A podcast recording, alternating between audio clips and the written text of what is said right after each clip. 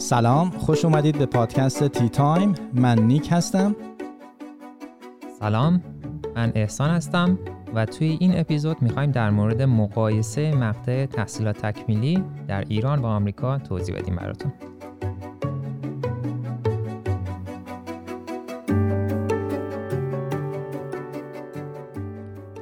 خب احسان ما قبل از اینکه شروع کنیم به صحبت در مورد مقایسه دانشگاه ایران و آمریکا تو مقاطع تحصیلی در واقع تحصیلات تکمیلی. من دو تا نکته رو می‌خوام بگم. یکی اینکه ما وقتی که تو این پادکست حرف می‌زنیم معمولا از تجربیات خودمون می‌خوایم بگیم.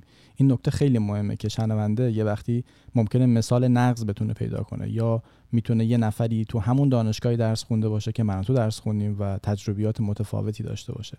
این نکته اوله.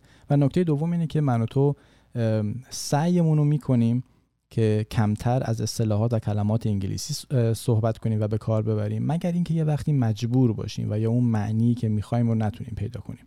این دو نکته بود که می‌خواستم قبل شروع این یادآوری کنم. آره درسته. و همینجوری که گفتی ما مثلا من رشته شیمی خوندم و توضیحاتی که میدم بیشتر مرتبط با رشته شیمیه و تو هم کامپیوتر ساینس خوندی و توضیحاتی که میدی مربوط به رشته کامپیوتر ساینس تا یه حدی امکان داره صحبت به درد بقیه رشته هم بخوره. ولی چون که ما داریم تخصصی در مورد این رشته صحبت می‌کنیم یه مقدار شاید حرفها حالا متفاوت در بیاد. ولی در مجموع حرفایی که می‌زنیم ساده خواهد بود برای اکثر رشته موافقم.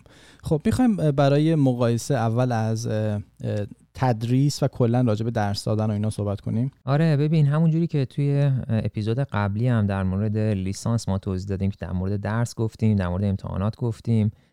برای مقطع تحصیلات تکمیلی هم در واقع به همین صورته. یعنی شما تدریستون در همون جوریه که بود استادا میان تدریس می‌کنن بیشتر کتاب محوره. ولی خب یه جایی هم هست که من خودم مثلا استادی داشتم که یه سری جزوه خودش آماده کرده بود. و یه قسمت هایی از جزوه رو خالی گذاشته بود که حینی که ما تدریس می‌کردیم اونجا رو پر می‌کردیم. و دلیلش هم این بود که حالا چون رشته شیمی خب ما ساختارهای شیمی خیلی زیاد می‌کشیم و اینا بعضی موقع خیلی ساختارهای بزرگی هستن و کشیدنشون خیلی طول می‌کشه. دلیلی که استاد این کار می‌کرد این بود که این مقدار توی وقت صرفه جویی بکنه و سریعتر بتونه تدریسش رو انجام بده. درسته. و تجربه من هم تو رشته کامپیوتر ساینس اینجوری بوده که وقتی شما وارد تحصیلات تکمیلی میشی به شدت احساس می‌کنی حضور کلاس های عملی رو مثلا آزمایشگاه و lab و اینا خیلی فراوونه. و تقریبا می‌تونم بگم که بیشتر درس ها که تو مقطع فوق لیسانس و دکترا بوده حالا تو فوق تو, تو دکترا که حالا بیشتر تو فاز research میره از یه حدی به بعد ولی تو مقطع فوق لیسانس و اوایل دوره دکترا پر از کلاس هایی که لب دارن و شما باید مثلا یه بخشی از اون کلاس رو عملی با اون حالا بستگی به اون نوع درس یا نوع ریسرچی که انجام میدی عملی باید انجام بدی تو آزمایشگاه. درسته. یه نکته که اینجا دوست دارم بهش اشاره بکنم اون روزای اولی که اومدیم آمریکا نیک تو هم خودت این تجربه رو داشتی دیگه. موقع که میریم سر کلاس حس چطور بود؟ یعنی روز اولی که رفتی سر کلاس و استاد شروع کرد به زبان انگلیسی تدریس کردن و تو هم خودکار تو برداشتی با مدادت یا با دفترت و شروع کردی نوت برداری کردن. حست چطور بود؟ دوست دارم اون اولش که مثلا آیا همه چی رو کامل متوجه می‌شدی یا بگم احساس می‌کردم که به یه سیاره دیگه اومدم که تعلق ندارم بهش. و یه, یه آدمایی هستن که شبیه خودمن ولی ولی فهمیدنشون آسون نیست. فهمیدن به این لحاظ که کلا زبان نقش اول رو داشت همیشه زبان انگلیسی. ولی در کل سیستم آموزشی هم متفاوت بود. مدلی که استاد می اومد سر کلاس شروع می کرد به صحبت کردن کاملا متفاوت بود با تجربیاتی که من تو ایران داشتم. دقیقا همینطوره. مثلا اولی که استاد میاد ما تو ایران معمولا بلند میشیم. اینجا اینجوری نیست. و یکی یه چیزی که اون روزای اول یعنی دقیقا اولین روزی که من رفتم سر کلاس برام جالب بود. یعنی جالب که نه خیلی عجیب بود. اینکه استاد اومد خب میاد اول یه مدار شروع می‌کنه چون جلسه اول اوله و همه تازه اومدن. خب نصف کلاس معمولا اینترنشناله. و برای که مینا خودشون میگن آیس بریکر یعنی شما میای و یه چیزی رو میگین که یه مقدار یخ کلاس شکسته بشه و بچه ها با هم آشنا بشن شما با استاد آشنا بشین. بعد استاد اومد سر کلاس و گفت با اول اسمتون سه تا کلمه بگین که با خود اگر تنها برین توی یه جزیره زندگی بکنید اونا رو با خودتون می‌برید. من هیچی من نفهمیدم از این. هیچ. بعد نفر اول بودم. بعد به من گفت چیکار باید بکنیم؟ بعد من اصلا موندم چی بگم به این. اصلا نفهمیدم چی گفت. یعنی نمی‌دونستم چی بگم. بعد از من پریدن. گفتن خب حالا برمیگردیم دوباره احتمالاً دوست داشتی که نباشی تو اون کلاس اون لحظه اصلا آره اصلا بعد از اون من دیگه هیچ موقع ردیف اول ننشستم. من همیشه اول میشستم بعد از همیشه رفتم ردیف آخر. و بعدش گفت رفت نفر دوم. دیدم نفرای تو دوم مثلا داره یه چیزایی رو میگه. بازم نمیفهمیدم سه تا کلمه میگن و بقیه کلاس میخندن. و همینجوری رفت و من کلا تا آخر کلاس نفهمیدم که داستان چه قرار بود. و بعد از کلاس اومدم از بگه بچه پرسیدم گفتم داستان چجوری بود؟ مثلا چه یه چیزی گفت من نفهمیدم کلا چی گفت. و اینجوری شد که یه مدار یعنی اینقدر برام سخت بود. و موقعی هم که داشت جزوه می نوشت مثلا استاد داشت می‌گفت که بقیه جزوه می نوشتم من در حد کیورد می نوشتم فقط مثلا می‌گفت که فلان جمله رو فقط یک کلمه میشنیدم اون یک کلمه رو می نوشتم یعنی دیگه هیچی متوجه نمی شدم از سر کلاس. حالا منظور تو از گفتن این این خاطره چیه؟ می‌خوای بگی که تفاوت شروع کلاس این شکلیه؟ نه حالا اول کلاس که اینجوری بود جالب بود. یه چیز دیگه که می‌خواستم بگم اینه که اول واقعا روزای اولی که میام حتی با اینکه اگه نمره آیلتس و تافل خیلی خوبی بگیریم باز موقعی که میام میدار میمونیم. حداقل برای من اینجوری بود. شاید مثلا خیلی اگه زبانشون بهتر باشه مشکل نداشته باشم ولی برای من این سخت بود. ولی من بعد از اینکه کلاس تمام شد از اینکه بچه سریع جزوه رو می‌گرفتم عکس می‌گرفتم و می‌رفتم کلی تو یوتیوب سرچ می‌کردم دوباره مطالعه می‌کردم و صدای استادم که ضبط کرده بودم دوباره گوش می‌دادم تا بتونم خودم برسونم به اون حالتی که متوجه بشم. خب احسان نکته ای که به ذهن من می‌رسه اینجا اینه که زمانی که شما امتحان داری امتحان حالا میان ترم باشه یا پایان ترم باشه یه چیز خیلی جالبی که من اوایل دیده بودم این بودش که می‌دیدم استاد سر کلاس نیست وقتی که ساعت شروع امتحان هست و یه نفر دیگه یه دانشجوی دیگه اومده مراقب مراقب کلاس شده در واقع. بعدا فهمیدم که این کسی که مراقبه یکی دیگه از ای ها یا مثلا تیچر اسیستنتی بوده که مثلا توی سایت دانشگاه یا توی همون سایت اون دپارتمان ایمیل زدن به همه تی ای ها که مثلا فلان ساعت فلان استاد یه امتحانی داره. کسی می‌خواد حالت داوطلبانه بره مراقب اون کلاس بشه. بعد می‌دیدم که آره بعضی قبول می‌کنن اونایی که وقت آزاد داشتن قبول می‌کردن و میومدن مراقب اون کلاس می‌شدن برای اون امتحان. و بعضی وقتها هم حتی من خودم تجربه نکردم ولی مثل اینکه بعضی از کلاس ها که امتحان دارن حتی مراقب هم ندارن. تجربه خودت چطور بود؟ آره در مورد امتحانات تو مقطع تحصیلات تکمیلی مثلا برای خود من اولین امتحانی که داشتم دقیقا یادم 4 5 ساعت ما سر جلسه امتحان بودیم و اینجوری هم نبود که مراقب داشته باشیم. یعنی استادمون اومد فقط برگار رو داد و رفت. و مثلا هر یک ساعتی یک ساعت و نیمی فقط میومد مثلا می‌گفت اگه کسی سوالی داره بپرسه از من و بعدش دوباره می‌رفت. ولی اینجوری هم بود که همینجوری که میگی بعضی موقع میدیم استاد نمیاد یه شخص دیگه میاد که اون امتحان می‌گیره. ولی یه مقدار این حالت ریلکس تر بود امتحانات به نسبت مقطع لیسانس که مثلا خیلی مراقب وجود داره و اینا. ولی چیز دیگه که هست اینه که کلا توی مقطع تحصیلات تکمیلی حالا می‌خوام سوالا رو بگم. سوالایی که از ما میپرسیدن خیلی سوالات مثلا از روی مقالات بود. یعنی مثلا اگه یه واکنش شیمیایی رو می‌خواستن سوال بپرسن دقیقا استادمون رفته بود همونا رو از توی ژورنالایی که چاپ شده بود برداشته بود و اونا رو می‌پرسید. این سوالات خیلی بروزتر بود به این یعنی سوالی نبود که در پایان فصل وجود داشته باشه که مثلا بری اونو بخونی عین اونو مثلا یا شبیه اونو بخوان امتحان بدن.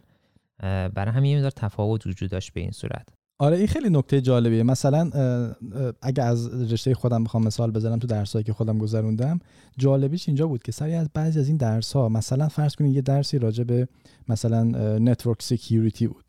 بعد مثال هایی که سر اون کلاس زده می‌شد دقیقا آخرین breach هایی که حالا breach رو ما قول دادیم به انگلیسی حرف نزنیم آخرین هک هایی که مثلا شده بود مثلا توی Target چندین میلیون مشتری اطلاعات credit card شون لو رفته بود. بعد خیلی جالب بود. مثال هایی که سر کلاس زده می‌شد مثال هایی بودش که همین تو همین آمریکا و تو همین مثلا چند ماه گذشته اتفاق افتاده بود. یکی از این مثال ها خودت با Equifax احتمالا آشنایی داری اینایی که credit score تو میارن ارزیابی می‌کنن.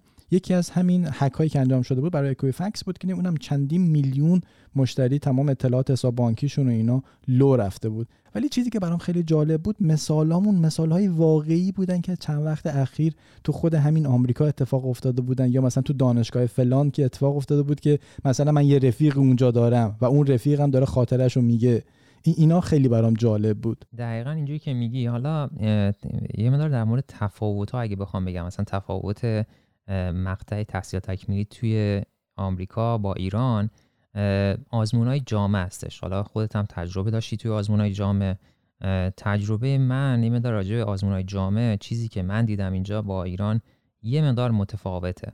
و اینجوری بود که مثلا ما اینجا توی رشته شیمی حالا میگم باز دانشگاه به دانشگاه یه مقدار تفاوت داره ولی اصول کلیش به این صورته که یه آزمون جامع اینا شفاهی دارن و یه آزمون جامع کتبی دارن. و که به اون آزمون قسمت شفاهیش میگن oral exam به اون قسمت کتبیش که میگن written exam و شما اول باید written exam رو تموم بکنید تا بعد برسید به قسمت oral exam قسمت written یا همون قسمت نوشتاریش که امتحان می‌گرفتن از ما به این صورت بود که ما 8 تا آزمون جامعه داشتیم. و این آزمون های جامعه از ترم دوم شروع می‌شد. همینجوری و از موقعی که شروع می‌کردی دیگه نمی‌تونستی استاپ بکنی. هر ماه یک آزمون جامعه داشتی که توی این آزمون جامعه میومدن سوال می‌دادن حالا هر کس هم می‌تونست به شرکت بکنه و از یعنی از, از مثلا من اگه شیمی عالی هستم کسی که رشته شیمی معدنی هستم می‌تونی به شرکت بکنه. کسی که رشته شیمی فیزیک هم هست می‌تونی به شرکت بکنه. و توی این آزمون های جامعه اینجوری بود که شما اینجوری مثلا شما بگی اگه من 90 گرفتم دیگه پاس شدم. نه. بر اساس نمره بقیه نمرت سنجیده می‌شد. یعنی مثلا شما می‌تونستید با نمره 70 هفت پس بشین یا نصف پس بشین. و یعنی کلا سه تا نمره می‌دادن. صفر نیم یک. بر اساس اون نمره که گرفتی. و مجموع این هشت آزمون جامعه که میدی باید از نمره 4 بیشتر می‌شد و اگر از 4 بیشتر نمی‌شد شما فوق لیسانس بهت می‌دادن و از در, در, واقع با فوق لیسانس دانشگاه اخراج می‌شدی. و اگر این قسمت کتبی رو تموم می‌کردی بعد وارد قسمت شفایی می‌شدی که الان الان توضیح میدم. حالا تو داخل قسمت کتبیش برای شما چه به چه صورت بود؟ والا خب قطعا اینجوریه که رشته به رشته متفاوت رشته های علوم انسانی قطعا می‌تونه متفاوت باشه با science و مهندسی و شیمی و اینا.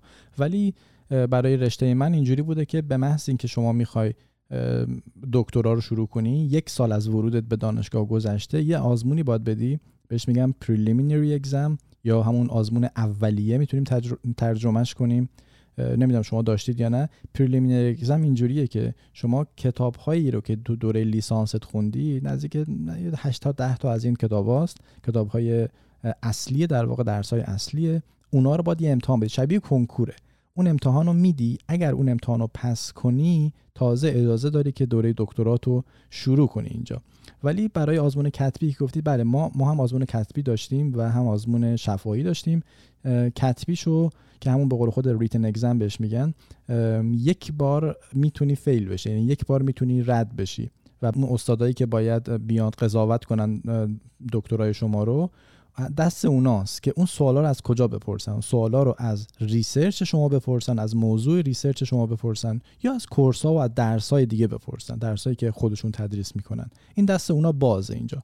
حالا برای خود من من خودم دوست داشتم که از ریسرچ هم بپرسم و خوششانس بودم که از اون پنج نفر چهار تاشون از خود research هم پرسیدن. دو هفته بعد از اینکه اون امتحان کتبی رو دادی شما میری oral exam که در واقع ما بهش میگیم proposal defense. در واقع یه دفاع قبل پایانیه که اونجا هم در مورد research خودت حرف می‌زنی که اونجا هم pass و fail ی داره. اگر pass شدی اون وقت اجازه داری که بری دفاع کنی چند وقت دیگه از دکترای خودت. دقیقا اینجوری که میگی ولی یه چیزی دیگه که یادم رفت بگم تو قسمت written همون قسمت آزمون کتبی بر رشته ما اینجوری بود که امتحاناتی که می‌گرفتن موضوعش باز بود. یعنی استاد میومد یه topic خیلی باز رو می‌گفت یا یه موضوعی بود که می‌شد از همه جنبه ها سوال داد. مثلا می‌گفت یه بار یادم موضوع سولفور کمیستری بود شیمی گوگرد.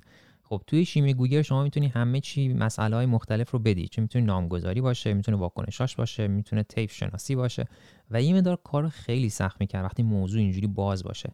یادم میاد مثلا یه دونه آزمون دادیم ما که این توی این آزمون اومده بودن و گفته بودن چهار تا ایشو آخر یا همون نسخه های آخر فلان ژورنال ها مثلا چهار تا ژورنال گفته بودن که در مجموع چیزی هولوش مثلا 350 تا مقاله می‌شد. خب این 350 تا مقاله رو کسی نمی‌تونه واقعا بره بخونه. و حتی یادم از دوستام شروع کرد دانلود کردن اونا که بخونه آی پیشو بلاک کردن فکر کردن مثلا اسپمره که داره اینا رو همه رو دانلود می‌کنه. یا مثلا توی دانشگاه ما هر هفته یه استاد میومد و پرزنتیشن می‌کرد. حالا از دانشگاه دیگه میومدن و توی دانشگاه ما توی دپارتمان شیمی راجع به موضوع روز پرزنتیشن داشتن. حالا خودشون هم مقاله داشتن. و یادم موضوع همین آزمونای کتبی یک بار موضوع همین شخصی بود که اومده بود توضیح داده بود. یعنی گفته بودن هفته پیش فلان شخص که اومده توضیح داده موضوع آزمون اونه. یعنی هر کی رفته بود اون آزمون رو توی اون سمینار نشسته بود و گوش داده بود حالا می‌تونست بره توی امتحان و شرکت بکنه. و یا یادم یه بار دیگه موضوع آزمون نوبل کمیستری بود. یعنی نوبل شیمی موضوعش هر چی که بود اون سال که برنده شده بودن موضوع آزمون اون بود. یعنی می‌خوام بگم خیلی موضوعات رو باز می‌ذارن و می‌خوام ببینن که شما مثلا خودت می‌تونی بری بخونی و با استفاده از مثلا دانش خودت علم تو ببری بالا یا نه. بله. در مورد اونجایی که من گفتم پس و فعلی داره تو ریتن اگزم و اورال اگزم نکته ای که یادم اومد اینه که معمولا نه همیشه ولی بیشتر وقتا دانشجوهای PhD اون مرحله رو میگذرونن. مثلا استاد خود من زمانی که داشت صحبت می‌کرد برام می‌گفت فکر می‌کنم من 17 همین دانشجوی پی اچ دی استادم بودم که داشت فارغ‌التحصیل می‌کرد. داشت از خاطرات خودش می‌گفت از دانشجوهای قدیمیش. میگفتش که تو کل دوره علمیش یه دانشجوی PhD بوده که نتونسته اون written exam و oral exam رو بگذرونه و مجبور شده کلا PhD رو بذاره کنار. در غیر این صورت میگفتش که همه دانشجوهاش نه تنها خودش و همکاراش هم همینطور. معمولا دانشجوها میگذرونن اون مرحله رو و اینایی که میگیم شنونده ای که مثلا می‌خواد دو فردای دیگه اقدام کنه برای دوره دکترا تو آمریکا اینو نترسه که ما میگیم ممکنه فیل بشه. بیشتر وقتا شما پس می‌کنین اون اگزمو حالا برای من حالا شاید متفاوت باشه چون مثلا تو گروه ما حالا اول راجع به خود اورال توضیح بدم چون امتحان آزمون کتبی رو گفتم ولی اورال رو نگفتم. برای اورال برای ما دو قسمت داره. یعنی قسمت اولش که در واقع هم گفتی پروپوزال میگم بهش که یه یه حالت آزمون شفاهی بین دو تا سه ساعته که شما هستین و اون کمیته تحصیل تکمیلی که تو یعنی داورایی که داریم و استاد خودت. و میرید توی اتاق میشینید و شما باید توی یک ساعت اول بیاید و راجع به پروپوزالتون توضیح بدین. و نکته جالب اینجاست که این پروپوزال چیزی نباید باشه که مرتبط با research ت باشه. و چیزی نباید باشه که یه جورایی مثلا کسی دیگه توی دپارتمان داره انجام میده. یه چیز کاملا unique باشه یعنی یه چیز کاملا تازه باشه و کسی انجام نداده باشه تا الان توی دنیا. و شما بیا یک راه حل انجام بدی. مثلا بگی که این رو میشه به این روش انجام داد. فقط از نظر تئوری ها نمی‌خواد واقعا بری انجامش بدی. و بعد از اینکه دفاع کردی ازش اون پروپوزال رو هیچ موقع انجام نمیدی. یعنی اون پروپوزال قشنگ برای خودته. میمونه واسه خودت. یعنی نه توی پی انجامش میدی نه کار دیگه ای باش می‌کنی. فقط در این حده که میان و یعنی شما باید بیای از پروپوزالی که داری دفاع بکنی. بگی آقا من راهی که من پیشنهاد میدم اینه و حالا اونایی که نشستن شما رو به چالش می‌کشن که چرا؟ این درسته. و این کلا همش رو تخته است. یعنی هیچ پاورپوینت و اینا نداره. یعنی شما می‌نویسی روی تخته به این صورته و شروع می‌کنی به توضیح دادن. این قسمت اولش یک ساعت اول. و بعدش یه break می‌گیرن یا یه استراحتی می‌کنن و توی قسمت دوم شما میای راجع به research progress یا همون پیشرفتت در research توی این سالهایی که توی دانشگاه بودی توضیح میدی که چقدر پیشرفت داشتی. و چیزی که هست توی این آزمون دو ساعته مشخص می‌کنه که شما آیا fail میشین یا pass میشین. یه حالت دیگه هم هست به نام conditional pass یعنی مشروط به صورت مشروط شما پاس میشین. که حالا احتمالا بهتون میگن دوباره باید برین مثلا research progress تون رو یا اون پیشرفت در research تون رو دوباره افزایش بدین یا اینکه قسمت اول پروپوزالتون خوب نبوده اون حالت هم وجود داره که دوباره باید دفاع بکنید. یعنی من یک مورد دیدم توی گروه خودمون که این اتفاق براش افتاد. و fail البته همون که pass نمیشن هم ما سه مورد تو گروه خودمون داشتیم و توی موردی که مثلا توی این مواردی که توی این سالها من تو دانشگاه فلوریدا بودم مثلا پنج نفر رو من دیدم که کلا فیل شدن که از اون پنج نفر دو تاشون تو گروه خود ما بودن که بهشون فوق لیسانس دادن و با در واقع با فوق لیسانس اخراجشون کردن. ولی من زیاد دیدم این مواردی که فیل فیل شدن توی آزمون اورالشون. ولی همینطوری که میگی اگر این آزمون رو پس بشید یعنی اگر این آزمون رو رد کنید احتمال خیلی زیاد دیگه 99 از 999 پیشتیتون رو می‌گیرید. چون این آزمون واقعا خیلی آزمون سختیه. قطعا اینجوریه که احسان این تجربیاتی گفتی از رشته خودته و حتی ممکنه ما تو دانشگاه دیگه رشته شیمی داشته باشیم که این پروسه این شکلی نباشه. توی دانشگاه دیگه این پروسش وجود داره ولی تعدادش متفاوته. مثلا دانشگاه ما هشت آزمون کتبی داره یه دونه آزمون شفاهی داره. ولی مثلا دانشگاه کلتک اونا سه تا آزمون شفایی دارن به جای یک دونه. سه تا آزمون شفایی دارن و فکر کنم 6 تا آزمون کتبی دارن. یه مقدار تعدادش ممکنه متفاوت باشه بسته به دانشگاه ولی اصولا وجود داره این همچین فرمتی وجود داره برای رشته شیمی. اوکی. و این نکتم که اون اعضای گروهی که در واقع میان حالا کامیتی ممبر یا همون هیئت جوری فکر می‌کنم ترجمهش میشه. این اساسش چجوریه شما چطور انتخاب می‌کنید برای خودتون؟ برای ما خب یکیش که حتما استاد راهنمات یکی دیگه از اون استاد یعنی دو تای دیگه از اون استادها باید از توی اون دیویژن یا همون گرایشی باشه که شما هستین. مثلا من گرایشم شیمی عالی بود. اون باید یکی انتخاب می‌کردم که این دو نفر باید حتما توی گرایش شیمی عالی باشن. دو نفر دیگه هنوز هست. از اون دو نفر یکیشون باید توی دپارتمان شیمی باشه حتما ولی توی یه گرایش دیگه. و اون یکی آخری هم که باقی مونده باید یکی دیگه باشه که توی دانشگاه فلوریدا باشه ولی دپارتمان شیمی نباشه. هر کس دیگه می‌تونه باشه. یعنی در مجموع پنج نفر.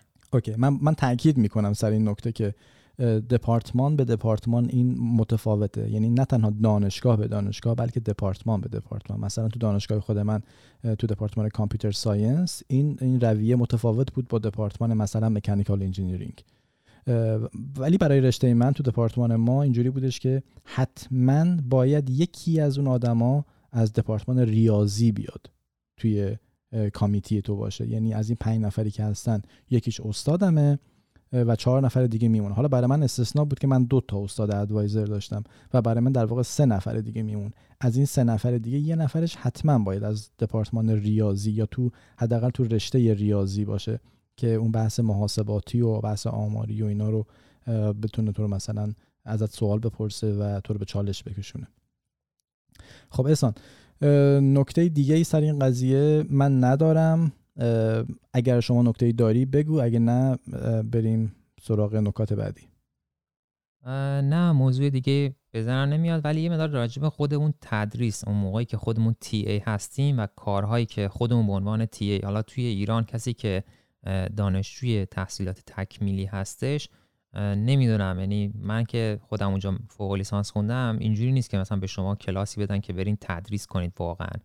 و توی دوره دوره که ما تحصیل تکمیلی بودیم توی دانشگاه فلوریدا به این صورت بود که خب تدریس می‌کردیم. خواستم ببینم تجربه خودت به چه صورت بود؟ یعنی دانشگاه فلوریدا یعنی برای تو دانشگاه آلاباما به چه صورت بوده؟ حالا مثلا تو دانشگاه ما اینجوری بود که حالا می‌تونم توضیح بدم. بعد تو هم حالا می‌تونی نظرات خود راجع به دانشگاهت بگی.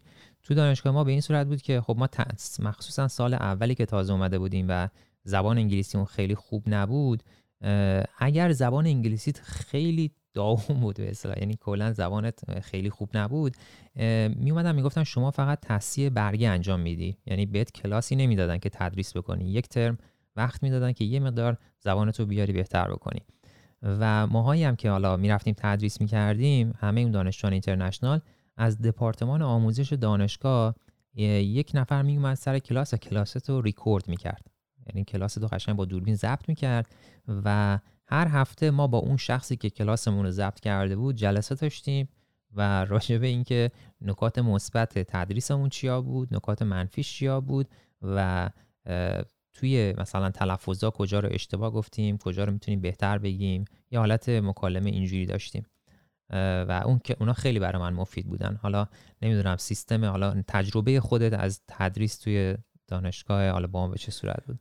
من تو دوره لیسانس هم اول از زمانی که ایران بودم یه تجربه خیلی کوچیکی برای همین در واقع شبیه تیچینگ اسیستنت بوده ولی خیلی حالت غیر رسمی بوده. اینجوری بودش که استاد هماهنگ می‌کرد که مثلا فلان روز مثلا روز جمعه یا پنجشنبه بعد از ظهر این بچههایی که مثلا سر فلان مبحث مشکل دارن یا سوال دارن یا می‌خوان بحث کنن ساعت فلان بیا مثلا تو کلاس فلان اینجا با هم صحبت کنید. و مثلا من تجربه این شکلی داشتم سر درس مهندسی نرم افزار که تو رشته خودمون بوده. منتها خیلی رسمی نبوده و اصلا هیچ حقوق و اینا هم نبوده. این کار والنتیری و در واقع اختیاری بوده. منتها اینجا تفاوتش این بودش که شما دو حالت داره.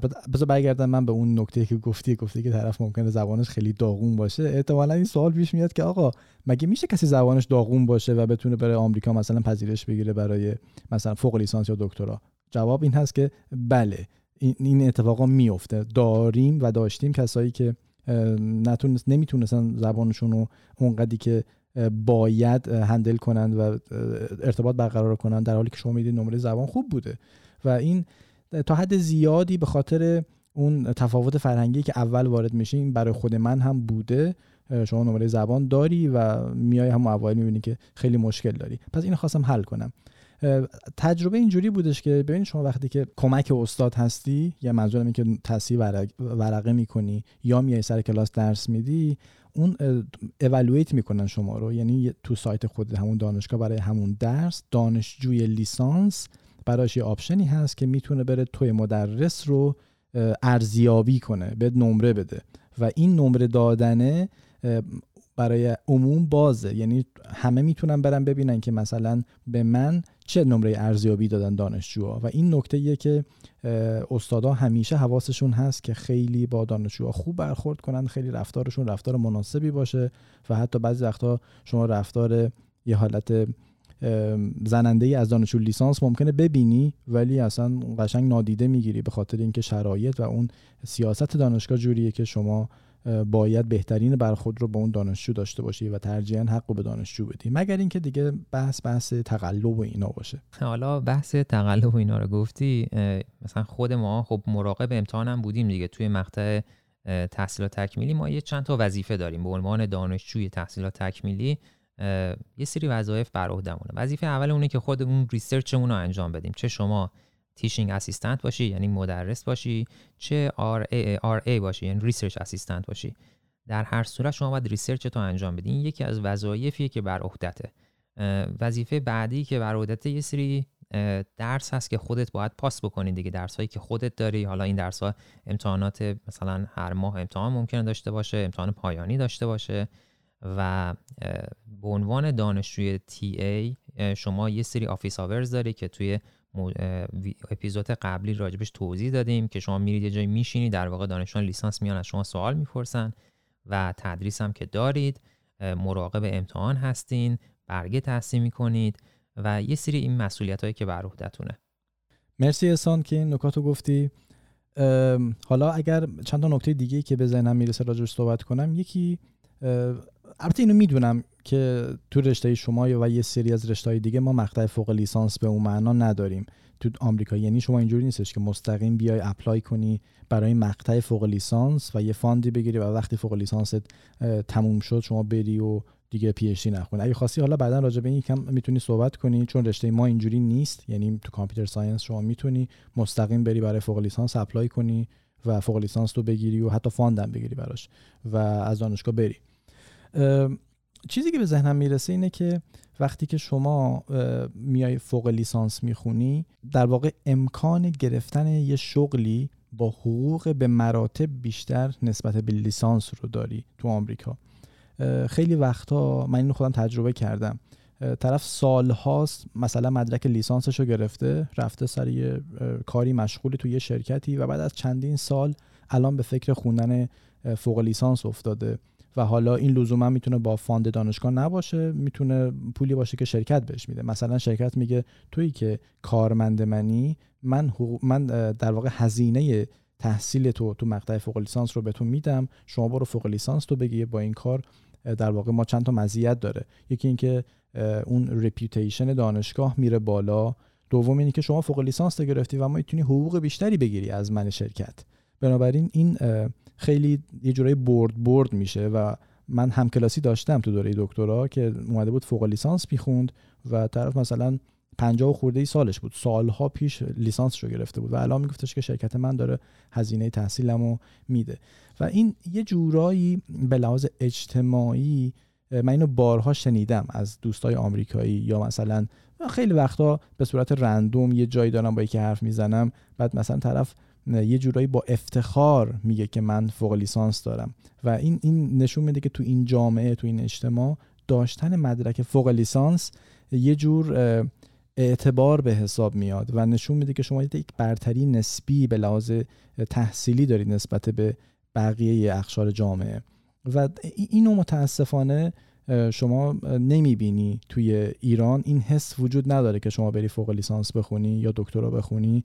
احساس کنی که لزوما حقوق بیشتری سر اون شغلی که قراره بری به دست بیاری یا حتی حتی اون شغله رو به دست بیاری. دقیقا همینطوری که میگی. یعنی کسی که با مدرک فوق لیسانس یا مدرک دکترا توی آمریکا فارغ تحصیل میشه قطعا اون میزان حقوقی که می‌گیره به مراتب بیشتره. یعنی شما با لیسانس نسبت لیسانس به نسبت کسی که اصلا مدرک تحصیل نداره حقوقش بیشتره فوق لیسانس به همین صورت و دکترا به همین صورت. یعنی اینجوری نیست که شما یک شرکتی بیاد بگه من شما رو که پی دارید استخدام می‌کنم ولی حقوقی که بهت میدم در حد لیسانسه. همچین چیزی نداریم. چون که تمام اینا مشخصه. یعنی شما باید حقوقت یه حدی داره که از اون حد نمی‌تونن کمتر به شما حقوق بدن. چون خب مشکل به وجود میاد. اینا بعدش با اون اداره که مثلا باید بگن که آقا این, این حقوقش اینقدر مدرک تحصیلیش اینقدر نمی‌تونن این کارو بکنن.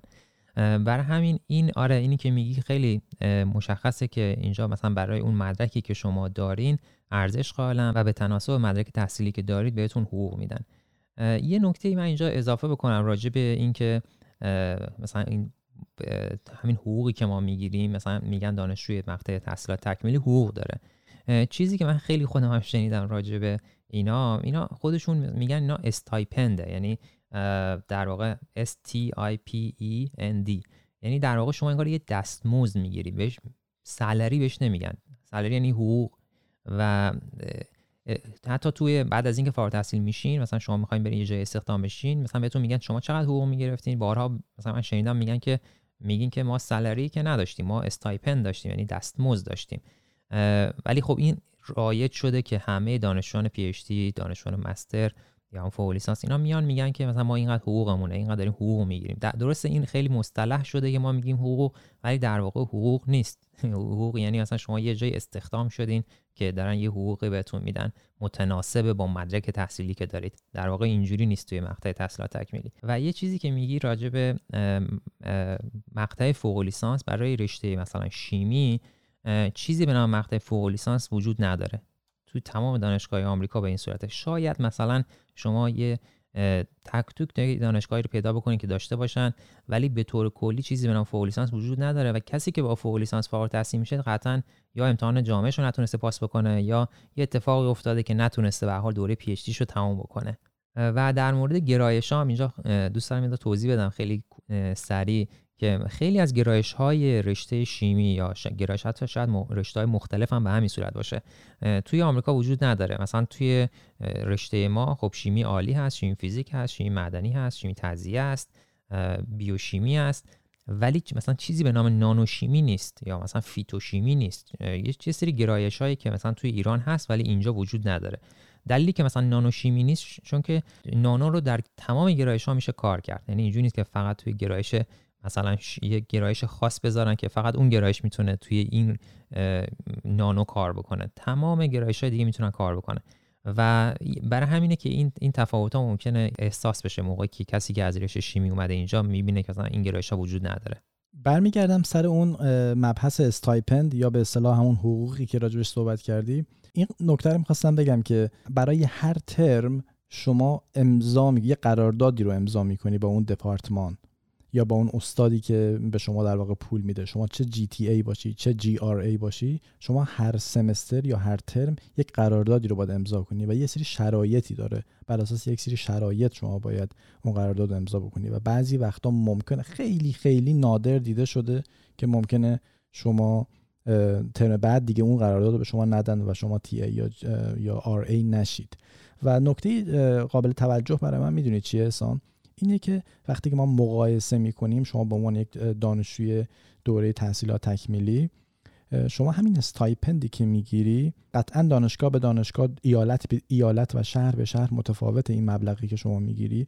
ولی طبق تجربه من تو این چند سال معمولا کسایی که استایپند گرفتن چه تنها, چه تنها بودن چه کسایی بودن که ازدواج کرده بودن متأهل بودن اون مبلغ به قدری بوده که شما بتونی یه زندگی معمولی دانشجویی رو باش داشته باشی و حتی بتونی مثلا ماشین بخری و اون ماهانه پول ماشین تو بدی نمی‌دونم اگر یک وامی داری قسطی داری و هزینه خورد و خوراک تو با همون استایپندی که در میاری با توجه اون شهری که توش زندگی می‌کنی پرداخت کنی. در حالی که متاسفانه چنین چیزی اگر تو ایران باشه خیلی کمه. می‌دونم خیلی کمه و اون مبلغش هم مبلغ ناچیزیه. آره این چیزی که میگی کاملا درسته. اون قراردادم بله هر هر ترم باید شما اون قرارداد رو امضا بکنید که TA هستین یا RA هستین که همون teaching assistant میشه و research assistant و برای ما تقریبا یه چیز فرمالیته بود. یعنی هر هر semester می اومدن گفتن اینجا رو امضا بزن ما امضا می‌زدیم می‌رفتیم. اصلا نمیخوندیم که چی نوشته. ولی در هر صورت استاد تصمیم می‌گرفت که مثلا اگر استاد یه fund ی داشت که می‌خواست شما رو ببره و روی RA قرار بده فقط اون فرمش حالا میدار عوض می‌شد بالاش نوشته بود research assistant. ولی هیچ تأثیری در حقوق نداشت. یعنی برای من که اینجوری بود. من چند semester بود که RA بودم و TA هم بودم ولی حقوقم هیچ تغییری نکرد. حالا در طول سالها یه ذره عوض شد. یعنی من ورودی که به دانشگاه فلوریدا داشتم تا روز آخر یه مقدار هر سال با توجه به تورم حالا یه مقدار زیاد میشه. ولی اونقدر محسوس نیست اون مقدار افزایشش. ولی آره اینی که میگی که مثلا یه مقدار حقوق میدن که می‌تونه شما چه متأهل باشین چه مجرد باشین چه با بچه اومده باشین. تمام این هزینه ها رو تا حدی بتونه انجام بده یعنی جبران بکنه آره اینجوریه. یعنی میشه یک زندگی دانشجویی داشت. یعنی یه ذره سطح توقعات اگه بیارین پایینتر آره میشه یه زندگی دانشجویی داشت که اون پولی که بهت میدن در واقع بتونه تمام هزینهات رو پوشش بده. فقط این نکته هم اضافه کنم که تمام کسایی که تی ای هستن توی یه دپارتمان خاص یعنی تو دانشگاه آلاباما رو در نظر بگیر دپارتمان کامپیوتر ساینس رو در نظر بگیر تو اون دپارتمان تمام کسانی که GTA هستن حقوقشون یا همون stipend شون در واقع برابر هم هست. ولی کسایی که GRA میشن یعنی از استاد اون پول رو می‌گیرن این نه. این کاملا می‌تونه متفاوت باشه. بستگی این یک توافقه. یعنی شما وقتی اون امضا می‌کنی شما با اون استاد توافق کردی که اون semester چقدر به شما پول بده. من دیدم دانشگاه های مختلف متفاوته که هیچی توی یه دانشگاه و توی یه دپارتمان دانشجوهای مختلف در واقع stipend همون حقوق های مختلفی رو می‌گیرن به خاطر GRA بودنشون. یه موضوع دیگه یه سان اینه که می‌خوام راجبش بگم. اینه که شما معمولا این اینو من زیاد شنیدم که شما وقتی وارد تحصیلات تکمیلی میشی به یک field ی علاقه داری به یک رشته علاقه مند هستی و به خاطر علاقه ای که داری وارد اون رشته میشی تو آمریکا معمولا اینجوری نیستش که شما چیزی رو علاقه نداشته باشی. ممکنه پیدا بشه خیلی تک و توک ولی معمولا اینجوری که به خاطر علاقت وارد میشی. در حالی که من زیاد میشنوم از بچه ها تو ایران که آقا من مثلا رفتم فوق لیسانس دارم می‌خونم مثلا هیچ علاقه ای ندارم و مثلا به خاطر اینکه فلان موقع گفتن که ممکنه این رشته حالا رشته پول دراری باشه رشته باشه که آینده شغلیش خوب باشه اینو من رفتم دارم می‌خونم و احساس می‌کنم که مثلا دو سال سه سالم تو دوره فوق لیسانس دارم هدر میدم. این این بار روانی رو من خیلی تفاوتش رو احساس می‌کنم. نمی‌دونم تو تجربه داشتی از دوستا یا کسایی که به خاطر علاقه شدیدشون مثلا وارد یه field ی رفتن همینجا تو آمریکا که لزوما اون field ممکنه خیلی field پول دراری هم نباشه. چیزی که تجربه خود من بوده مثلا از نزدیک دیدم معمولا کسایی که توی آمریکا حالا چه دانشجویان مثلا ایرانی بودن که اومدن اینجا چه دانشجویان international دیگه بودن اگر اومدن مثلا یه رشته خوندن واقعا حالا بینشون بوده کسایی بودن که فقط حتی فقط به این دید که می‌خواستن بیان آمریکا. یعنی فقط میگن ما بریم آمریکا بریم یه درسی بخونیم. یعنی فقط بریم اونجا. یعنی هدفشون اون research نبوده هدفشون اون درس خوندن نبوده. بودن آره. کسایی بودن که این اینجوری بوده و کسایی هم بودن که نه فقط واقعا به خاطر اون research اومدن و واقعا علاقه داشتن که اومدن اینجا درس بخونن. برای همین ولی من بین اینها تفاوت‌هایی دیدم. مثلا کسایی بودن که مثلا فقط می‌خواستن بیان آمریکا اومدن آمریکا و مثلا طرف مثلا 8 سال 9 سال هنوز دانشجوی پی و درسش رو تموم نکرده. یا اینکه حتی از دانشگاه اخراج شده. مثلا بارها دیدم دانشجویان ایرانی که اومدن اینجا و از دانشگاه اخراج شدن. به خاطر همینه که من همیشه تاکید دارم. میگم کسی که می‌خواد بیاد پی اچ دی بخونه می‌خواد بیاد تحصیلات تکمیلی توی آمریکا برای ارزای اون حس درس خوندن و ریسرچش باشه واقعا. اونو بذاره اولویت اولش. میگم دلایل مختلفی می‌تونه آدم داشته باشه برای مهاجرت ولی دلیل اولش باید اون باشه. چرا؟ چون این این دوره تحصیلات تکمیلی سوای اینکه نکات خیلی مثبت زیادی داره. که میشه ساعت ها راجبش توضیح داد که چقدر شما دسترسی به منابع دارین چقدر دسترسی به دستگاه های مختلف دارین چقدر می‌تونید علمتون رو زیاد بکنید. ولی خب از اون سمت قضیه هم شما خیلی فشارهای زیادی روتون هست که research تون رو انجام بدین. بعضی موقع research جواب نمیده و این مقدار اذیتتون می‌کنه. اگر معمولا اگر اگر هم علاقه نداشته باشین به research تون و فقط اومدین که اومده باشین خیلی بهتون فشار وارد میشه. آره این چیزی که میگی به این صورته. مرسی. یه تفاوت دیگه ای که می‌خوام راجعش حرف بزنم اینه که ببینید من همیشه شعارم این بوده و حتی تو پلتفرم های دیگه سوشال میدیا هم همیشه میگم. میگم شعار من اینه که یاد بگیر چطور یاد بگیری. این خیلی مهمه که شما وقتی تو دوره تحصیلات تکمیلی یا دکترا میای دیگه خودت یاد دهنده خودت باشی یعنی خودت معلم خودت باشی. یه نکته که خیلی مهمه اینه که اینجا تو دانشگاه آمریکا به خاطر دسترسی آسون به جدیدترین مقالات، ژورنال ها، کنفرانس ها، آخرین publication ها و کتاب ها این, با این یک کمک خیلی بزرگیه برای شما که شما بتونی معلم خودت باشی. یعنی مثلا شما داری تو فرض همه درس های دوره PhD رو تموم کردی الان تو دوره research دیگه هیچ درسی نداری. اونجا دوره که شما فقط دیگه داری کتاب می‌خونی و مقاله می‌خونی و خودت متد یاد می‌گیری خودت روش حل مسئله یاد می‌گیری. چون که اونجا دیگه شما کلاس که نداری که استاد بیاد یادت بده. و این این یکی از تفاوت های قابل توجهیه که من می‌خواستم راجبش حرف بزنم. متاسفانه بچههایی که تو ایران هستن از این قضیه به نظر من خیلی محروم هستن یا یه سری از دانشگاه های خاص خیلی انگوش شمار هستن که این امکان به اون دانشجوها میدن که بتونن دسترسی داشته باشن به این مقاله. باز هم تو همون دانشگاه هم من می‌تونم دقیقا مثال بیارم که بچه ها بازم شاکیان که مثلا من فلان مقاله رو از فلان ژورنال مثلا می‌خوام از فلان کنفرانس می‌خوام در دسترس ما نیست یا برامون هزینه برداره یا مثلا دانشگاه ما دیگه اون subscription رو نداره. در حالی که اینو ما اینجا نداریم. اینجا شما به محض اینکه اون مقاله بیرون اومده باشه شما به راحتی دسترسی داری بهش از همون دانشگاه خودت. و این این نکته که متاسفانه جاش خیلی خیلی خالیه تو دانشگاه های ایران یه چیز دیگه ای که حالا میشه بهش اشاره کرد در مورد حالا research خود research یه مقدار توضیح بدیم. چون ما راجع به درس گفتیم راجع به امتحانات گفتیم. خود research من موقعی که اومدم اینجا اون تفاوت اصلی که متوجه شدم این بود که مثلا میگم توی ایران من توی دانشگاه مثلا آزمایشی رو انجام می‌دادم مثلا این آزمایش باید انجام می‌شد مثلا چه می‌دونم 5 ساعت طول می‌کشید یا 6 ساعت طول می‌کشید و فرض کنید مثلا من این آزمایش ساعت 3 بعد از ظهر گذاشتم. ولی مثلا time می‌شد ساعت 5 یا 6 بعد از ظهر که می‌شد ماموری که توی دپارتمان ما بود میومد مثلا می‌گفت تعطیله. می‌گفت باید سریع در قفل کنید تعطیل برید بیرون. برای همین آزمایش میموند و من همیشه از این نظر اذیت می‌شدم. گفتم آخه چه معنی داره که تعطیله؟ مگه research رو مگه میشه تعطیل کرد؟ من این آزمایش الان مثلا گذاشتم و باید دوباره اینو مثلا بعد 6 ساعت 7 ساعت 8 ساعت چکش بکنم. و این مدار خیلی منو اذیت می‌کنی خیلی به قولم میگه خیلی رو مخم بود. خیلی رو مخم بود. برای همین مجبور بودم صبح خیلی زود برم اون واکنش رو بذارم که بتونم تا قبل از اینکه دانشکده تعطیل بشه تمومش بکنم.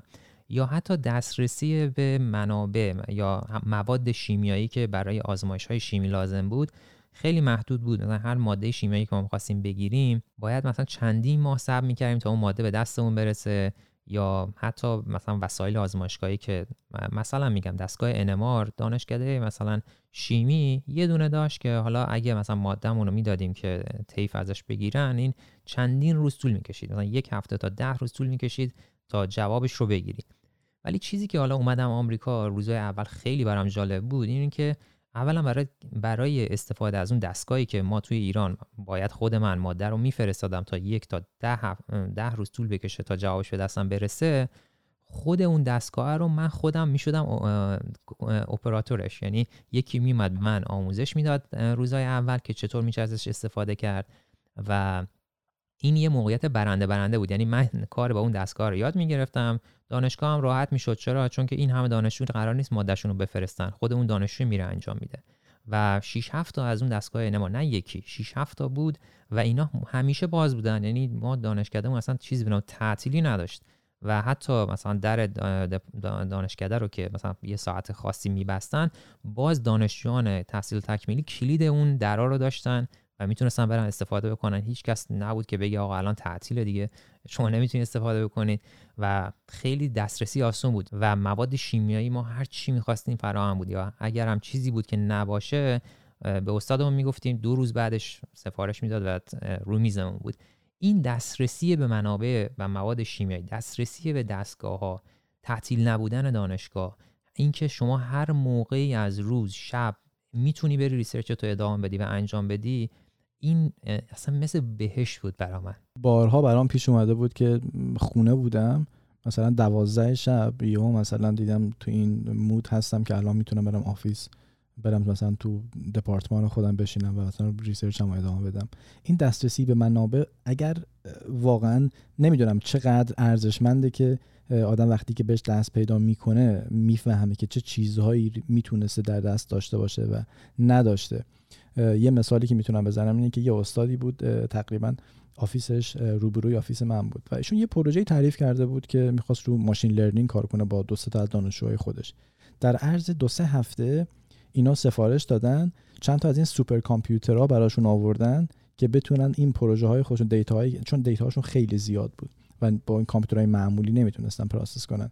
و به راحتی یکی دو هفته بعد چند تا از این سوپر کامپیوترها براشون آوردن یه اتاقی رو براشون تخصیص دادن که بتونن پروژه‌هاشون رو انجام بدن. به همین راحتی در حالی که شما اینو به راحتی نمی‌تونی داشته باشی. حداقل میگم چیزی که من تجربه کردم این شکلی نبوده قبلا. ما می‌تونیم دو ساعت بعد همینجور صحبت کنیم راجع به این, این تفاوت ها و اینا. نکته زیاده و خیلی از همینایی که الان داریم حرف می‌زنیم من همینجوری داره اصلا قبلا هم بهش فکر نکرده بودم الان فل بداهه داره به یادم میاد. من نمی‌دونم شما چند تا نکته دیگه داریم خواهی راجبش حرف بزنیم؟ من یه دو تا نکته دیگه هست. در غیر این صورت نمی‌دونم. می‌تونیم چقدر دیگه ادامه بدیم. به نظرم می‌تونیم این قسمت تحصیلات تکمیلی رو همینجا تمومش بکنیم. ولی توی همین نکاتی که میگی به حال حرفای خیلی زیادی از حرفایی که اینجا هم زدیم میشه راجبه این موضوعات خیلی بحث کرد. هر کدومش رو اصلا یه اپیزود جدا گذاشت و توضیح داد راجبهشون ولی این حالت یه حالت دید کلی ما راجب تحصیلات تکمیلی توی آمریکا توضیح دادیم. ولی راجب هر کدوم از اون قسمت هایی که می‌خوایم می‌تونیم بعدا در آینده یه اپیزود جدا درست کنیم و توضیح بدیم. آره نکته خیلی زیاده احسان مرسی مرسی که نکات خودتو گفتی. منم یه چند تا نکته دیگه داشتم. منتها دیگه حالا می‌ذاریم برای بعد. اگر فرصتی پیش بیاد می‌تونیم راجبش حرف بزنیم. ممنون که با ما بودید. برای ما کامنت بذارید امتیاز بدید و با نظرات خود خودتون به ما انرژی بدید که ما هم بتونیم ادامه بدیم.